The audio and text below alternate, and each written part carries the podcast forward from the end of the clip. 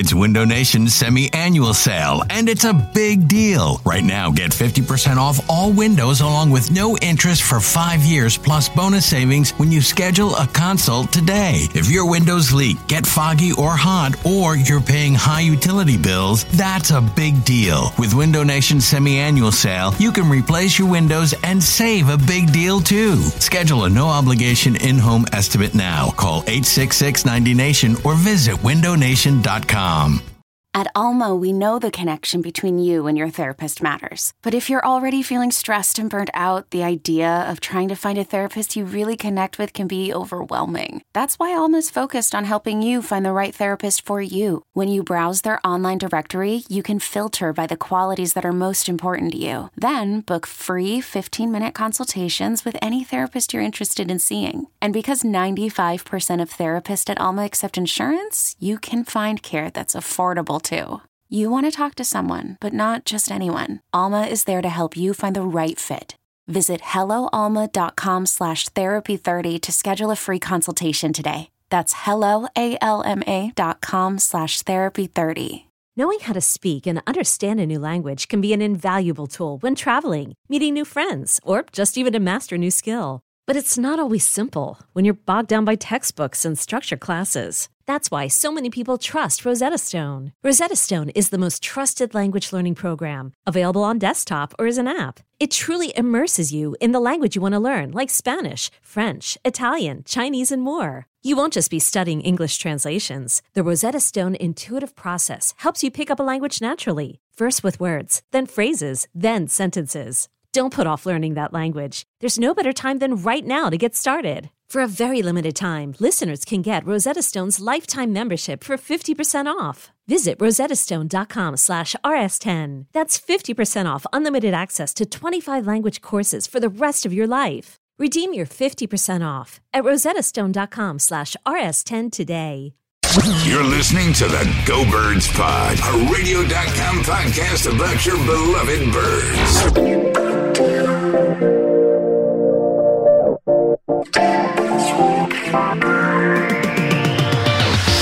Yo, it is another edition of This Week in Fantasy. I'm your host, James Seltzer. It is week 13 of the NFL slate. Crazy to think about how deep into the season we are, and, and it is fantasy playoff time right around the corner. So let's get to it. As always, I'd like to welcome in uh, my guy, the co owner over at footballguys.com, and of course, the Audible eight days a week with Cecil Lammey. Follow him on Twitter at Sigmund Bloom. My good friend, we just spent like 10 minutes chatting before the show, as always, because we can't get enough of talking to each other for just the time we talk on the air. Mr. Sigmund Bloom, what's up, brother? Week 13 in fantasy football circles we know what that means. Some leagues playoffs already started but this is when it all all the bills come due you know the story uh, takes another twist and turn. And the nfl is in a very similar phase right now. So it, it's fun and i think folks need to know that all of us that, that do this are also living and dying with the advice we're giving and the answers we're giving and regretting forever like on my deathbed you know i should have started amari cooper. And and that's what week 13 is about A hundred million trillion billion percent. Yeah. Uh, I know that that made no sense, but it's so true. Uh, as uh, it's a big week coming up, and I've had many a heartbreak and many a happy week 13. So we'll see how this one does, and that's what Sigma and I are here for to help you get through that week and get to the playoffs and go from there. And of course, uh, if you're already out of it. DFS is good too, so you know you can always do that. So, uh, Sigmund, let's dive in. We will dive through every single game on the slate, a full slate for the first time in a while. No more buys left on the slate, so let's dive in. Let's start with a big one tonight, like at least from a fantasy perspective, one of the better Thursday nighters of the year, I would say, and uh, certainly with NFC implications. The New Orleans Saints, uh, unstoppable it seems. Even uh, it didn't even they even look good against the Falcons and won by a couple touchdowns, heading in to take on a Dallas team that begrudgingly, I have to say, has looked better. Yeah, begrudgingly. Well, the Dallas defense hasn't. Very begrudgingly, I understand. Sigmund. I understand, and that that comes with some weight. Look, Dallas's defense hasn't seen anything like this New Orleans offense yet. Um, uh, quiet Thanksgiving for Kamara and Ingram and Thomas. Look for that to get corrected. Uh, but Drew Brees might not necessarily have the undrafted free agent hit parade this week with Tre'Quan Smith back. You know what you're getting with him. You might get a catch. You might get seven for 150. Dan Arnold's really interesting here. If you're scraping the waiver wire for a tight end, he's a former wide receiver, tremendous metrics, uh, and also Brees trusts him to make plays, and he's making those plays.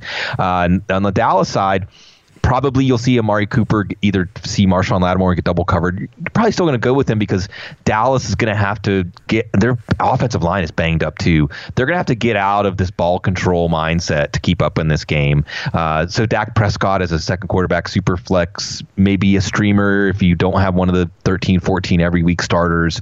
And uh, obviously you're playing Ezekiel Elliott, but you might lower expectations here. Seattle's, uh, sorry, Seattle Saints run defense very good, uh, and this could be a game that the game script takes as Elliott out of their game plan, at least running him, uh, and the offensive line's not going to help. So, uphill battle for Dallas, and the Saints are the peaking too early. If they're playing the Super Bowl this week, the Saints would win. So this is a really rough time. And I'm also reminded, James, that there was a time that we thought that Sean Payton was the next anointed coach for the Cowboys back in the short Parcells era. So there's always subplots there too. Totally, yeah, man. Sean Payton has uh, had many lives down there in New Orleans, and it looks right now like that was a, a smart move, giving him those extra lives. And uh, and as you alluded to, the Saints defense, which looked like it was a train wreck earlier this season, seems to have really pulled it together. Some of the young guys, Marcus Davenport back as well. Um, so yeah, I'm with you. This should be an interesting one. Zeke Elliott in the passing game has certainly been one of the more under talked about, but interesting developments with the top running back this season. All right, Sigmund, let's dive in to the Sunday slate. As mentioned, we got a full one. We actually have more than three, four o'clock and right. beyond games. Well, we have four, but we'll take it. A lot of one o'clockers. Let's dive in. Uh, this is uh, uh, one that um, uh, meaningful for one team, the other one out of it. It seems, but um, uh, interesting fantasy angles in this one. I'm not really sure. Uh, if we're going to see a few of these players who we expect, like Gus Edwards, the Ravens heading in to take on the Falcons. How do you feel about this one, Sigmund? I love Lamar Jackson. I want to get Lamar Jackson in my lineups. I, it's it, and I may regret it, but I, I have to choose between him and Kirk Cousins and Ben Roethlisberger in one. I have to choose between him and Russell Wilson in another. And it just seems like he's ready to spread his wings and take flight in this one because we know it's a, a really rough Atlanta pass defense we know that he's showing a lot as a passer. We know what he can do as a runner already. And it, going to Michael Vick's town, you know, is going to put up a Michael Vick kind of fantasy day. Uh, Gus Edwards got an ankle, so we got to watch that. Maybe Ty Montgomery comes out of nowhere to have some fantasy value. It looks like Alex Collins is on the outs there. I know that J- John Brown and Michael Crabtree haven't done much. If you're having to throw someone in as a sort of a Hail Mary wide receiver three flex type, because it's the Atlanta run defense, pass defense, because it's Lamar Jackson. You like that, and Matt Ryan played fine, well, even against the Saints on Thanksgiving, but those three fumbles in the red zone just crushed their chances of hanging in that game. So how does this Falcons team respond, knowing that they're basically out of the playoffs? They haven't had that situation for a while, but Julio Jones, Calvin Ridley could have had a massive game. He hadn't fumbled at the goal line. You're liking those plays. Tevin Coleman, not as much. Uh, Mohamed Sanu uh, on the fringe. This could be you know, we look at the early slate and there's this game, it's NFC South, right? Look for the NFC South games. This game in Carolina, Tampa could be games that really tilt fantasy matchups because they're high scoring games. They're games with a lot of drives, a lot of yards, a lot of points. Another game up next, Sigmund, with a, a, big question mark in terms of one of the quarterbacks, obviously. And then on the other side of the ball, maybe the best defense in the league going up against some legit fantasy relevant guys as the Bears head into New York to take on the Giants. Trubisky, we don't know. Some good players on the Giants. That defense for the Bears has been great. How do you feel about this one, Sigmund? I doubt we'll see Trubisky. Uh, we've seen the Bears be conservative about keeping players out. We saw them do that with uh, Khalil Mack earlier this year. So Chase Daniel's fine, but you're still lowering expectations for everybody. Maybe Allen Robinson Robinson has a bounce back week because he's not going to be lining up against Darius Slay. Tarik Cohen, Taylor Gabriel seem to be favorite targets of uh, Chase Daniel on Thanksgiving. Maybe a little more Jordan Howard. Not that we're letting him anywhere near our lineup, but without Snacks Harrison, we're seeing the Giants' run defense being a little easier to crack. I know your listeners. Uh, uh, I mean, Josh Adams could have had an even bigger game uh, against the Giants last week. So uh, when you look at the Giants side, you know you got Barkley and Beckham, uh, but Eli Manning, it felt like there was a lot more meat on the bone that he did not get against the Eagles last week, and the the, the Bears that bone is dry, and uh, it's going to be I think a rougher afternoon for him. So someone like Sterling Shepard, I think Evan Engram's probably not going to go again this week. Would have been nice to know Giants, by the way, that he hurt himself in warmups. A lot of people taking zeros for that. See some Rhett Ellison out there, but I think this is one where now that we can put to rest, the Giants can run the table, put that storyline to rest. We may see them sag a little bit down the stretch. Yeah, I'm actually rooting for them to win some games so they get a worse draft pick Sigmund. Um, but yeah, definitely one of those. Uh, they were a swing team where if they won last week, people would have been, ho ho, they could do it, and uh, and they lost, and that was it. Thank goodness for that. And uh, yeah, I think you're right about the Bears. I think they're going to play conservative with Trubisky, and I think they probably think they can win this one again with Chase Daniel, and I think I think they might be able to. So, uh, interesting matchup there. All right, Sigmund. Moving on. I don't. I honestly don't know if there is almost anything to say about this one, but We'll do it anyway. The right. Buffalo Bills facing the uh, somehow the Buffalo Bills and the Miami Dolphins have combined to win nine games this year. I don't even know that's possible, Sigmund. AFC East fever, catch it. Yeah, buddy. Uh, For years, you could say this is like the just every year. It's, yeah, it's Groundhog. Hey, you know Josh Allen is a quarterback two super flex. He's adding a lot as a runner. Um, he he's got that feel for passing right now. I actually think LeSean McCoy could be a good play here as a running back two or a flex because Miami's not going to run away from Buffalo. Miami's run defense is not good. Uh, watch Robert Foster, the Alabama speedster. You see if if you really dig deep. Uh, uh, a deep ball specialist with a, a, quarterback with a great deep arm. On the Miami side, Kenyan Drake, just when you thought you were out, um, he's more not going to practice this week or at least be limited with that shoulder. But after he was used in a much more efficient way, uh, you, are more inclined to put him in as a flex running back too. You know what the risk is, but you got a good view of that ceiling uh, with Danny Amendola out. Adam Gase has no choice; he has to play DeVante Parker. That doesn't mean that you have to. Uh, and really, I, I think that what I would like to see here is Buffalo beating Miami, so we can get them out of that in the hunt. Yes, please. I literally was just thinking that Sigmund. It's so funny. I was literally thinking the same thing, especially because our next game is two of those other teams that, like, and I guess one's played better as of late, but are also two teams that you just want to get the out of the out of the um picture. The Broncos heading in to take on the now, Andy Daltonless Bengals Sigmund. Uh, how big a hit is that? Jeff Driskel looked somewhat competent last week in, in you know, in uh, replacement uh, of Dalton, but um, Broncos D has been solid, yeah. better at home, but um, this is this looks like it's another ugly one, and certainly a loser leaves town match at least for this one. It, it could be. Denver's really interesting because, I mean, they did Oakland play them close, but you know they lost to the Chiefs twice, both times by a score or less. No shame in that. They lost to the Rams by three. No shame in that. They lost to the Texans by two. No shame in that. It's that blowout loss at the Jets that they're like waking up hungover and thinking, how did that happen? Or else we'd be talking about them differently. But they're scheduled the rest of the way San Francisco, Cleveland, Oakland, and the, and the Chargers, who they just beat on the road.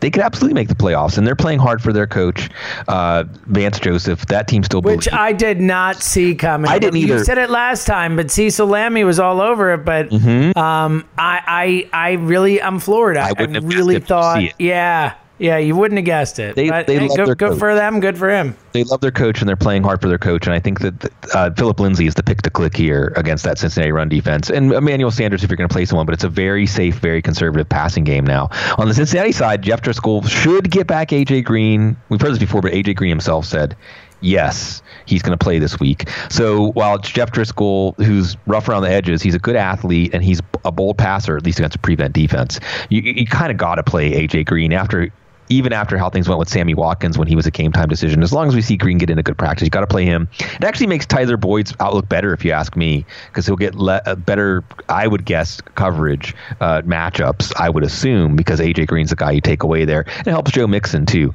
Just helps open things up for this offense. Maybe gives them a little shot in the arm, and they can play spoiler here because Cincinnati we know isn't going anywhere. Denver we don't know yet. Uh, like you said, this game is going to be a big one in determining that.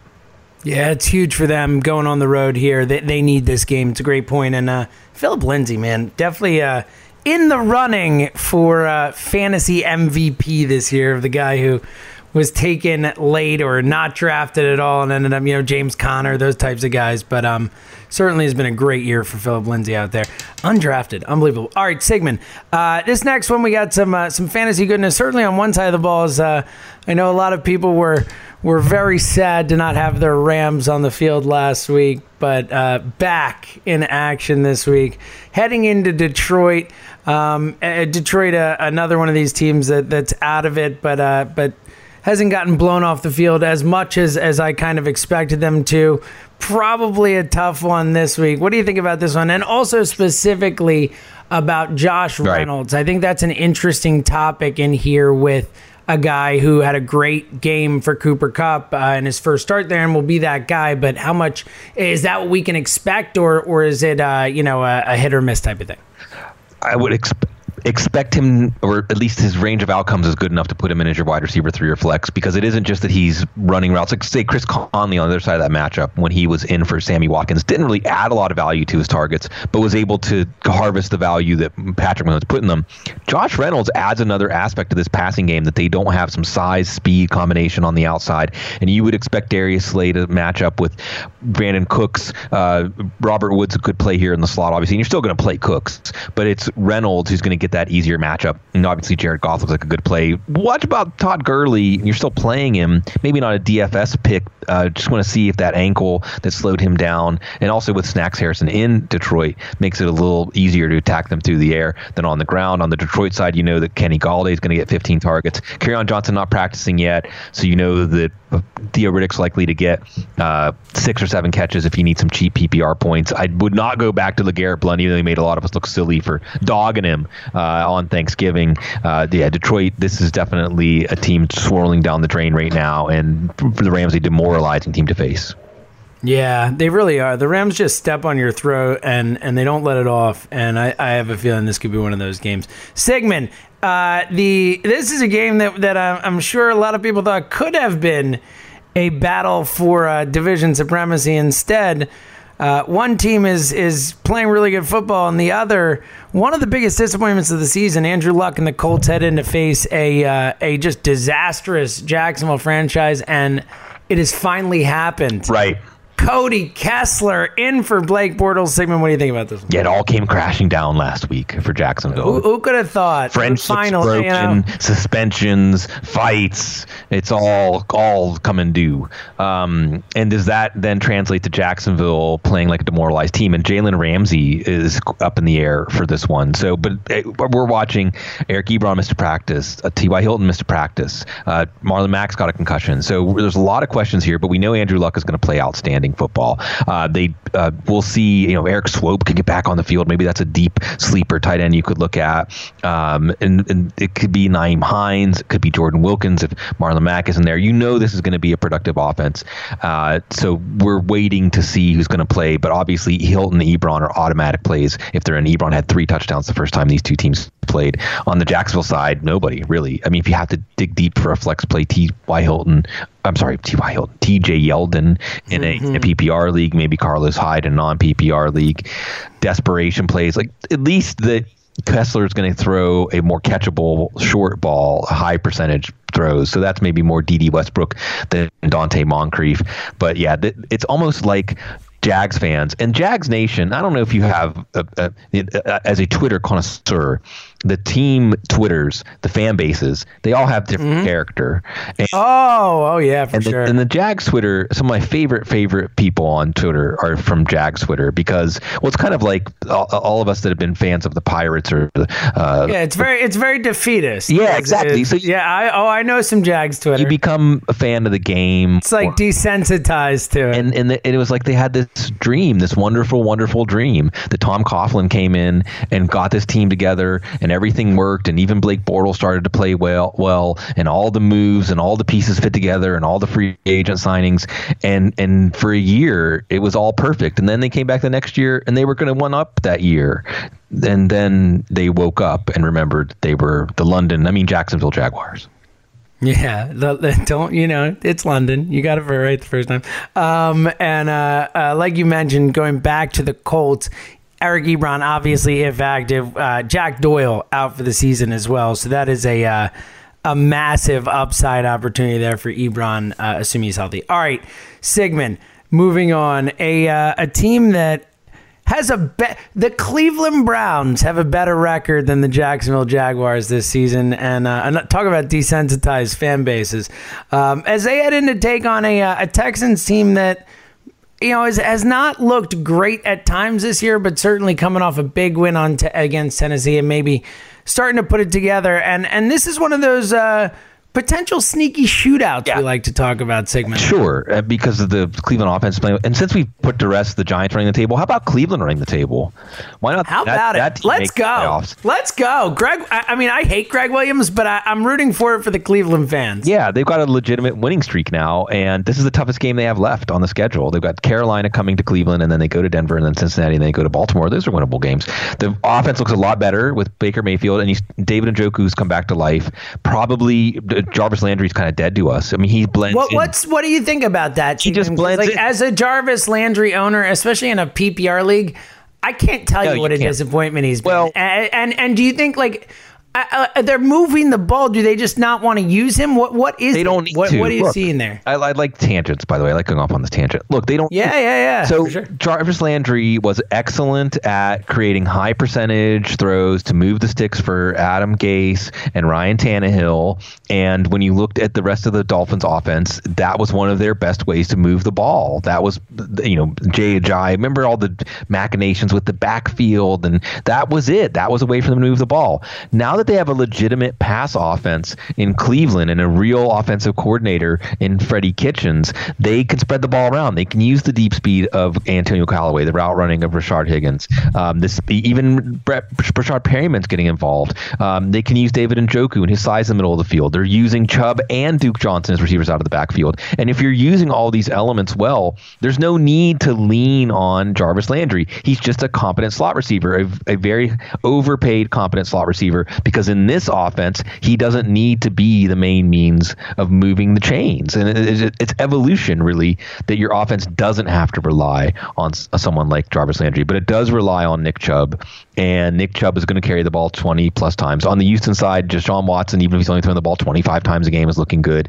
What Keke Coutee might be back in, but we can't trust him now because as soon as that hamstring even tweaks a little bit, they pull him out of the game. So maybe like Demaryius Thomas a little bit better here. And Lamar Miller Lamar he looks Miller. like Miami Lamar Miller. I don't know if you Dolphins University Miami. He doesn't look like the Lamar Miller that we've seen since he came to the Texans, and he's absolutely somebody you want to try to get into your lineup the way he's playing right now. Yeah, no, I uh, I had him on my bench in one league, and I was playing against him in the other, so I got the worst of all worlds watching that. I was sitting there just watching him rumble down the field for 97 yards, and I'm just like, you got to be shitting me. All right, Sigmund, uh, moving on. Um, that that is a fun game, though. Uh, I think it a surprisingly fun game this late in the season. All right, this one probably less fun as. Uh, the Arizona Cardinals, just a, a, rough watch right now, Sigmund, as they headed to take on another, a, a not nearly as fun watch as we expected in the Packers. What do you think about this one? Yeah, the, you have the the the Arizona potentially one and done for Steve Wilks, really, because it feels like I think there was something where it was clear that he's not in the loop on certain decisions, and that's not necessarily something that well for his future. So maybe it's the one and done Arizona team. And even eh, look, with all these running backs emerging, like Lamar Miller, Josh Adams, and so on, it's not crazy to think about benching David Johnson in a league where you don't have a flex play because this game could get out of hand pretty quickly. Green Bay plays better at home. So even someone like Larry Fitzgerald, who's been scoring at least, you're not 100% sure you're plugging him in because the, the Cardinals are on the skids right now. On the Packers side, it's not crazy to think about Aaron Rodgers on your bench. It's He's not playing well. He's not. He's not. Oh, no question. And, and no, there's no question. Randall Cobb might be back. Maybe Equanimeous St. Brown or uh, Valdes Scantling. You know he's going to force the ball to Davante Adams, even if Patrick Peterson's all over him. But this is going to be an Aaron Jones game. Aaron, if you play DFS, you have to play Aaron Jones this week. 200 yards, three touchdowns, and you know. Yes. And we'll and we'll see one and done for Steve Wilks, and maybe 13 and done for Mike McCarthy. Uh, may the football gods see it through. Yeah, future Cleveland Browns coach Mike McCarthy. All right, uh, moving on. Uh, this one, a uh, uh Carolina Panthers team that is spiraling. Sigmund uh, after that uh, that bludgeoning they took at the hands of your Steelers, they have not won since. Heading in to take on a a Tampa Bay team that is uninspiring, but a lot of fantasy goodness in this game, and of course Christian McCaffrey coming off that monster monster fantasy day and, and a great matchup here. Um, is this another shootout here, Sigmund? It should be. I mean, these. I, I want to say earlier this year I was looking, and the average NFC South score between two teams was 70 total. Uh, I think none of them were under 55. So think about that as we start seeing these teams playing each other again down the stretch. But, uh, uh, but Cam Newton obviously is in, and even if he's not getting W's, he's putting up numbers.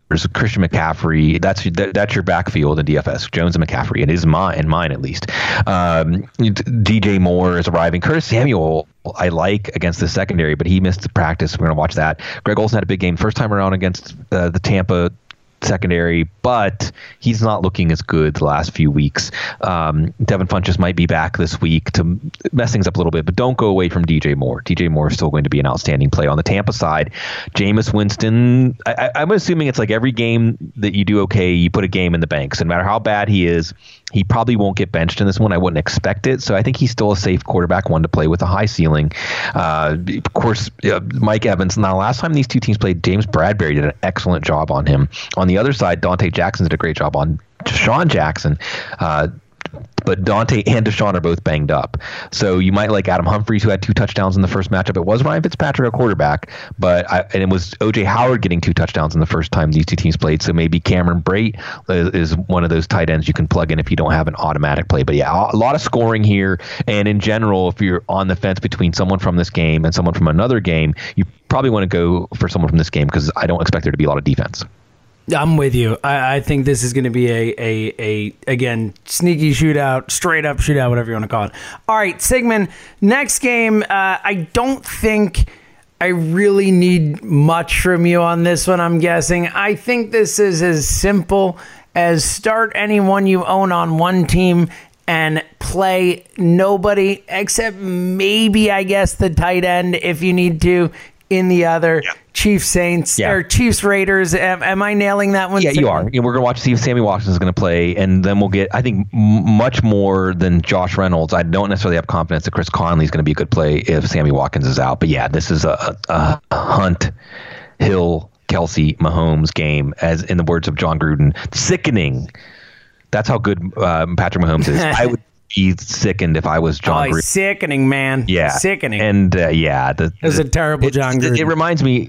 We were having, and this is a very Philly thing to bring up. I was having a conversation on my radio hit in Memphis today about the, ranking the Rocky movies, and I remember when Clubber Lang said to Adrian, "You know, show you what a real man." You know, like it's like the. Oh yeah, Casey, of course. Casey can go to Oakland, but show you what a real team looks like. You know. yeah, I think they should do that. I think that's a good move. Um, Jon Gruden could certainly use the uh, the refresher course. I think Sigmund.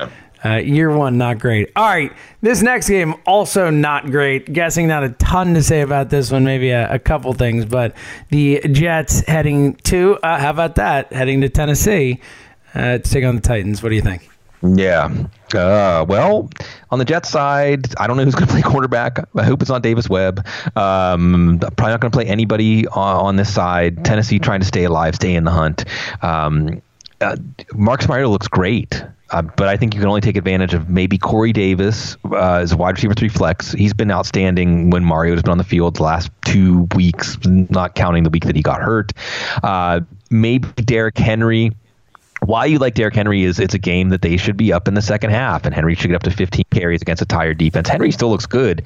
They're just not setting him up with the kind of games that allow him to take off, and maybe Dion Lewis also. Uh, the Jets aren't defending the run very well, so it, it, with not much else in the Tennessee offense, and you're expecting success against the Jets, that's what we're looking for here. And the Jets, you know, what we saw happen with Jacksonville last week, Jets fans are praying for that at some point, all the way up to the GM yeah, as well they should. Uh, I mean, I like Todd Bowles. He's a good dude and all that, but man, talk about uninspiring. Talk about someone who doesn't seem to even care as things crumble around him. All right, Sigmund, uh, one more ugly four o'clock game, and then we'll get to a fun one. Uh, this one, uh, one team, I mean, Seattle Seahawks are playing well, man. They, I, they are. Uh, I think they're going to end up. Uh, I heard uh, Ray Didinger said this on the radio today, and I think he nailed it. They're going to be that that wild card team that no one wants to play in the playoffs type team. It's looking like the Seattle Seahawks hosting a uh, it turns out Nick Mullens is not the next uh, recent coming, next coming of Joe Montana. It's a shame. Yeah, speaking of waking up from dreams. Uh, yeah. yeah. Seattle, that's the team that's going to beat the NFC's champion on the road in a wild card weekend. Yep. And go to the, face the Rams and Saints or Saints and give them everything they can handle, but yep. but not quite win. You could see it. Yep, yeah. you could see it happening already. Yeah, I could. It, I could. I, I've, I know the script. So on the San Francisco side, I feel like you have to play Matt Breida, although game script could cut you off at the knees here if Seattle jumps out to a big lead. Um, little valuation time. I love in my dynasty leagues. This is evaluation time for. I love Richie James. I want to see Richie James get some more action. Uh, but on the Seattle side, run, run, run. Um, Chris Carson looks like he's going to get a lot of run in this one. Uh, Tyler Lockett has been coming through for us, even if he only gets three or four targets a game. Maybe not as much Doug Baldwin, who needs that volume, and not as much Russell Wilson because again, if this game is 21-3 at halftime, then you're just going to see a, a lot of Rashaad Penny in the second half. But you you have to feel good, and you're not going to doubt Pete Carroll anymore because this team made some pretty significant changes personnel wise, some pretty significant changes in their coaching staff, in their philosophy, and it's taken. And we talked about this recently on, on another uh, show, you know, just about buy-in. And and this team is there. It's a it's a beautiful thing to see when a team gets everyone pulling in the same direction. I think we're starting to see that in Cleveland, starting to see that in Seattle, and those teams are just a joy to watch. I totally agree with you. That is, uh, I mean, that was what, what the Eagles did last year, obviously at a higher level than than those teams, but um, you know, just everyone pulling together, doing their job, and everything working. Speaking of doing your job, we do have one really good four o'clock, four twenty-five actually game as a, as a Vikings team that um, hasn't looked as good as people expected this year, but maybe starting to put it together. Certainly, the defense playing better, heading into face a New England team that is somehow eight and three, but also has, has not looked dominant. They had that huge win over the Chiefs. Um, and, and, an interesting one from a fantasy perspective as well, Sigmund. What do you think about this matchup? Yeah, the Vikings defense is really coming on. Um, the Patriots defense isn't. So you like Cousins and Diggs and Thielen and just use more Dalvin Cook, please. Dalvin Cook looks fantastic. John DeFilippo, come on, man. He should be getting five, six, seven catches a game in an open field because you can see how much. Uh, uh, uh, I mean, he looks like he's on fire when he's in the open field right now. Uh, the kinetic energy that collision in the game uh, against Green Bay was something to behold. And for Minnesota, I think that they're, this is they're meeting New England at the right time on the New England side, and also Xavier Rhodes has that hamstring, so that could help Josh Gordon's case. So great to see Rob Gronkowski back in the end zone scoring. Hey, oh, got to get him back in lineup. And look, Tom Brady was trying to get the ball to him for another touchdown, and Brady was just off. But Gronk ruling in the red zone could be happening again. This should be a good Julian Edelman game, uh, getting a lot of underneath targets. Now Rex Burkhead could be back and really complicate things. If you've been riding Sony Michel, you've been riding James White. You might have to tap the brakes a little bit with Rex Burkhead back out there, even though it helps the offense as a whole. And it'll be interesting to see if the Vikings defense can put a little bit of their spin on this game, because otherwise it could turn into a game like that Kansas City New England game, where it's just a, a quarterback duel, because both of these offenses are pretty stacked, and at least in the passing game on the Minnesota side, playing really well. All right, Sigmund, we got two games left. One with your team, yeah. one with mine. Let's start with yours, and, and quite frankly, the better game is this a a terrific Sunday night showdown. Uh, should be a really fun one. The uh, almost at San Diego there. The Los Angeles Chargers head into Pittsburgh to take on your Steelers. So many fantasy relevant players. Obviously, the whole Melvin Gordon situation. What do you think about this? It'll go down to the last possession. I mean, I, I have pictures of Alfred Pupunu in my head. Yeah, it's a hell of a oh, man. reference right it's there. Just uh. so. I mean, on the Chargers side, you're still going to play Austin Ekeler as a running back two. Although Justin Jackson will get some run in here, it isn't like automatically you play Austin Ekeler. Rivers, of course, against the Steelers. I think you're going to see a ton of Keenan Allen. There's nobody on the Steelers defense that can hang with Keenan Allen. Um, we'll see if Tyrell Williams is back. If not, like Williams looks a little bit better here. On the Steelers side, you know, you know how this is going to go. You know, James Conner, Antonio Brown, Juju Smith Schuster. God, I love that kid. And yeah, uh, he's awesome. And home plays with such joy, Yeah. and passion. It- he's so fun. it is just a thing. The Steelers, when they make those wide receiver picks, that warms our heart. Well, what doesn't warm my heart as a Steelers fan is just it fe- always feels so precarious. You know, you're seven two and one, you're cruising, and next thing you know. Baltimore's only a game and a half behind. Maybe by this time, Baltimore's gotten the win on the road.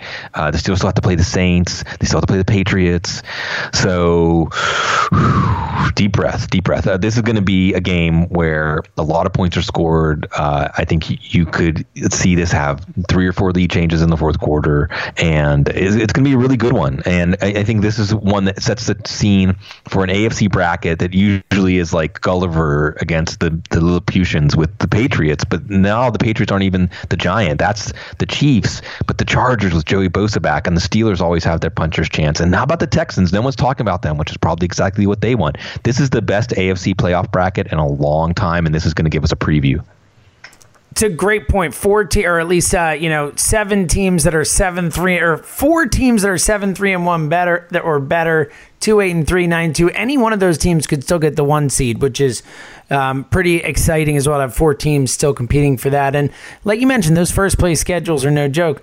Speaking of first place schedules, we're seeing that here too. Let's uh, let's come to my uh, my squad here, Sigmund, a uh, an Eagles offense that has just struggled and, and pulled it together when they had to last week to to keep the season alive, facing a Washington team that um, Colt McCoy's not very good. Sigmund. So, what do you think about this one? Yeah, that was the Rocky story, right? Let's stay with that theme, Philly. That uh, 19-3, and it should have been worse. It should have been worse than 19-3. Oh, it should have been worse. and man. they punched their way out of the corner. You know, Josh Adams, um, fighting Irish, and he looks fantastic. By the way, good job, Philadelphia, because this is a reminder that when we're watching the year a player comes out for the draft, we have to make sure if they were hurt to go back another year because you're getting two years ago Josh Adams, who looks like he should have been a second or third round pick, and I think the. We'll dissect, and sometimes you can make one move too many. We'll dissect this Golden Tate move for a while. I wonder if this team would be better off if they hadn't traded for him. But I don't think this pass offense has found its equilibrium with Golden Tate. But that's fine because giving the ball 20 or 25 times to Josh Adams behind that offensive line is just fine. But that means Carson Wentz isn't as exciting. Uh, Alshon Jeffery going up against Josh Norman isn't as exciting Quick because it's going to run through Zach Ertz. And I'd love seeing Dallas Goedert, even if it's not going to be enough to make him fancy relevant. I think he creates matchup problems for Washington with their inside linebackers and safeties. Uh, and and you, I think they found something that worked on the defensive side. You're asking, it's it's really like having Malcolm Jenkins play with a bunch of the high school kids. It's like the game you were calling, James. You know, you're just have him Yeah. back, have him back there as the last line of defense. I think that he really was the difference between them winning and losing that game last week. And totally. I know exactly what you're talking about. It did feel like it was him and Just don't three kids. keep 'em that in front of you. Telling, Don't give he's up like, go there, plays." do Yeah. this. I'll go this. I'll cover this whole area. Just do that. Yeah, Right. I just you like. to stand there, and if someone runs close to you, Totally. follow them. You know. Um, so it, it's Washington side. Now I will say. I'm not going to sugarcoat it, and I, I don't think your your listeners would want me to. The Philadelphia secondary is so vulnerable. Oh, you don't need to tell Um, us that. I mean, we saw They're bunch Brett of practice squad players. I mean, we only have Eli Manning literally to thank for the Eagles winning that game last week. Um, yeah, and well, and Pat Shurmur for Yeah. some reason just making Saquon Barkley disappear. So on the Washington side, Jordan Reed. I mean, after seeing Rhett Ellison running free, you like Jordan Reed in this one. Um, I don't know if it's going to be Jamison Crowder or Trey Quinn, but that's going to be a good matchup out of the slot. And uh, Colt McCoy, very competent. He's going to run the plays the way they're drawn up. He's going to be an extension of the coach out there. So I think he's going to have success moving the ball, but you want to see that bend but don't break defense forcing field goals like they were last week. And, and, and that, I think, could be the difference in this one. So Colt McCoy's still a fine streamer. He'll run some. Uh, Josh Doctson could be an interesting play here. He gets a ton of targets from McCoy. And again, there's nobody in the Eagles secondary that's going to be able to. I mean, you just really want to play that classic keep it in front of you defense, which is going to be a lot of yardage yardage, but hopefully for the Eagles, not a lot of points in this one. Um, it's probably going to be a game that is it's just going to come down to which team converts better in the red zone because both teams should be able to move the ball. Yeah, I agree. But one thing to keep an eye out, fantasy players. Uh, uh you know, you're so used to looking for uh, inactives on offense, but look at Jalen Mills, Sidney Jones, Avonte Maddox. All three of those guys theoretically could play this week, and Jalen Mills, I think, really has a shot to play. And and even though they might not be the best corners in the world, they are all significantly better than Chandon Sullivan and Cre'Von LeBlanc and people I've You're never heard of. Now those aren't exactly. That's the point, Sigmund. So even those guys serviceable, I would keep an eye out for that. All right, Sigmund. Um, let's do what, what I prefer to do. I, we could just do it. The whole podcast could be inside your mind. That's my favorite part of the week. Of course, again, footballguys.com. Uh, and of course, the Audible and follow me on Twitter at Sigmund Bloom. Let's dive in a four pack, a classic four pack. Uh, I had a little fun this week relating things to things that are going on, but I, I think I actually have, I know for a fact I have one music question I've never asked you, which I'm really excited about. And I have another music question that uh, I'm pretty sure I've never asked you as well. So it's pretty exciting. Um, all right, question number one. Let's start with one of the two music questions. Um, it would have been Jimi Hendrix's 76th birthday this week, I believe on the 27th, November 27th. So um, uh, would have been 76. Crazy thing, obviously. Um, I guess next year will be 50 years since he passed away. Yep. But um, uh, classic question that I, I've never asked you before, and I can't believe it. But who's the greatest guitarist of all time? John McLaughlin. I mean, quickest answer ever. Yeah, yeah. Boom. Let me say though, since you brought up Jimi Hendrix, the the best yes. Jimi Hendrix, and I don't think it's even close, is Band of Gypsys. It's uh-huh. it's I agree. It it it. I love Jimi Hendrix experience and everything he did. I'm making this the question that I was hoping you were going to ask, right? Um, Ooh, I love it. No, no, but the if, if, if, Band of Gypsys is like I mean, you get him with a band. Well, there's a whole story of the Jimi Hendrix thing of like going to England and like what they sure. turned, what they turned him into or what he was in that band. And I feel like because it's sad, it makes my heart feel heavy when you talk about him passing because he was just turning the corner into a whole different era of his music. And you know, this was somebody that my, when Miles Davis heard him, he like stepped back and said, "Okay, maybe I should give electric music another try because of him." But John McLaughlin, speaking of Miles Davis, just um, he could. I mean, he can do anything. I mean, you know, fusion, uh, like sweet uh, acoustic jazz. Um, some of the stuff he did with he and Carlos Santana had they had the same guru, and they did some music together. Love, Devotion, Surrender.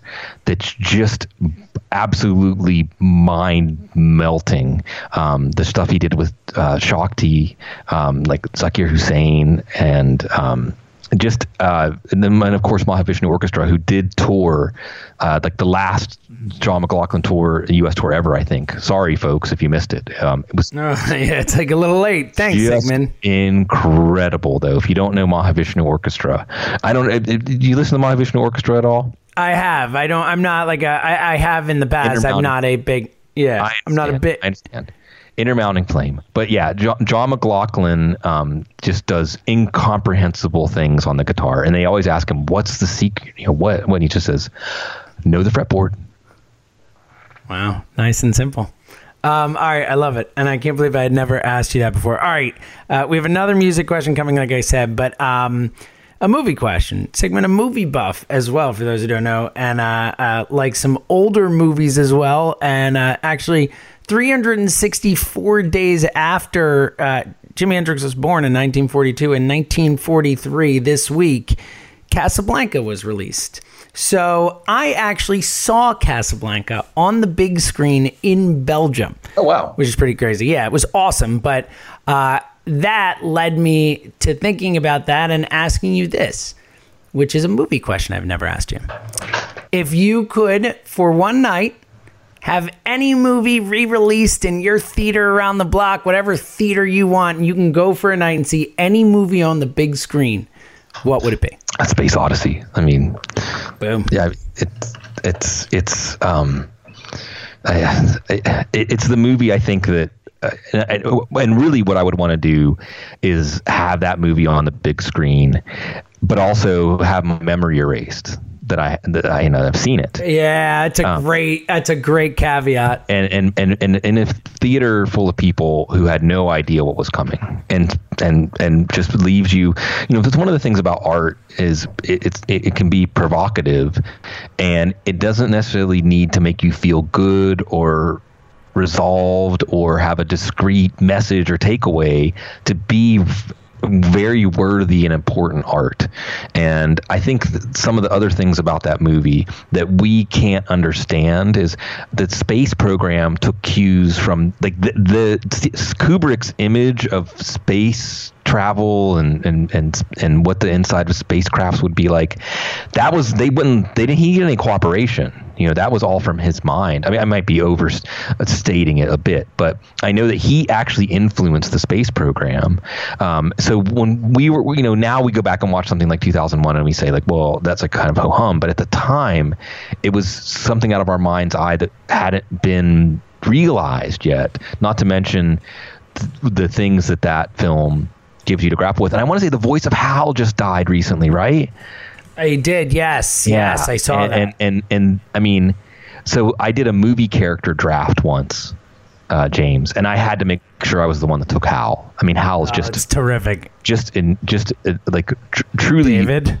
Uh, I'm afraid I can't let you do that, um, David. But you know, just the idea of a death, the death of a of a um, of artificial intelligence and what that would be like and so many other things. So I think that 2001 was one of those movies that there was that, that nobody could have even contemplated that they would experience something like that at a movie theater until it happened. Terrific, terrific answer. All right, we have one more movie question coming, but first, uh, one of the four this week. I had four questions last week. I had forgot that you were going to go inside my mind, so I just picked my favorite one. So, uh, Thanksgiving, of course, it's always good to give thanks. So why not give it a week later? If you had to pick one content provider, however you want to say it, but like one musician or music or movies or this or that or whatever, one one person whose content you've absorbed, a writer, whatever it is, who you're most thankful for, who is it? Um, yeah, I mean, I, would have to go back to stuff I discovered when I was in college, and it was. Um, I mean, I'm really on the fence here between. So I, th- I think that because you can pick two. No, no, it's fine. I mean, part, part of me, around. you know, part of me wants to say Bukowski, but but I'm older, and and I think some of the stuff that I, that Bukowski stirred up or that resonated with me when I was younger is doesn't it doesn't it doesn't resonate in the same way. You go back and, and read Bukowski now, and you, you see more of his anger and more of his bitterness. And Bukowski, and this is something I share with him that idea of like, I hate you all, especially me, um, feeling rejected by, say, I hate this world and it's so lame and everybody's so lame. Why doesn't it accept me? Um, but it, it, I think that going back and another author that I read in college that I just had to read everything. Once I read Slaughterhouse Five, I had to read everything that Kurt Vonnegut wrote. Everything, everything. And Vonnegut also had his own personal problems and had his um, his his uh, life problems and was angry and but there's such a strong humanism but and especially great for these times james you know like there's a humanism and the keeping that human spirit alive and acknowledgement of it but at the same time a, a resignation you know, in Buddhism, I guess would it be like sorrowful gratitude, right? Uh, yep. Um, and and it just his his his stuff is just dripping with it. You know, there's not any answers in Vonnegut except try to take care of each other and that's the only answer there really is and there's so many moments and lines in his books that have stayed with me i mean i could get emotional just thinking about like in um, jailbird i think it was when he said when they're, they're talking and say something like um, you you weren't a real person, but you wanted the things that were someone that real people wanted. So you were, you know, you had a good heart just the same, you know, and things like that. Like so many things that I think I felt like I was looking in a mirror when I read Vonnegut's books, where um, that that sense of emotional distance, but at the same time, like the crushing weight of everything all at once. And uh, I think it's it's been a lens for me to experience the human stories that are going on because so much in our lives are trying to get us to focus on other things and that's really still the only story that's happening Terrific, Yeah. terrific answer as always. All right, last question, a, a classic movie question, another one I've never asked you, and I, I'm surprised. I was I was going back through it, but uh, uh, Thriller was released on Friday this week. Obviously, one of the all-time great albums, the one of the best-selling albums, all that. So, uh, not favorite per se, but but what's the best album ever? it's i mean this is going to be a cliche okay it's, Of course, it's sometimes I'm a big believer in cliches. Yeah. Cliches for yeah of course and i'm not going to go deep here it's dark side of the moon Boom. It's dark. It's a great it's Dark. Side of the Moon. And look, even down to the cover art. And, and by the way, I just um, uh, love my like eight. I just got a, a blue. I feel like I'm getting into the 21st century, a Bluetooth record player, and I love. Hey. I love getting my record collection out um, because it makes listening to music a ritual. You know, it's it's you take your time. The art is is 12 by 12 or even like a fold out, and and you take the record and you very gently place it, and you very gently place the needle on, and there's the the, the creates the moment of anticipation, right?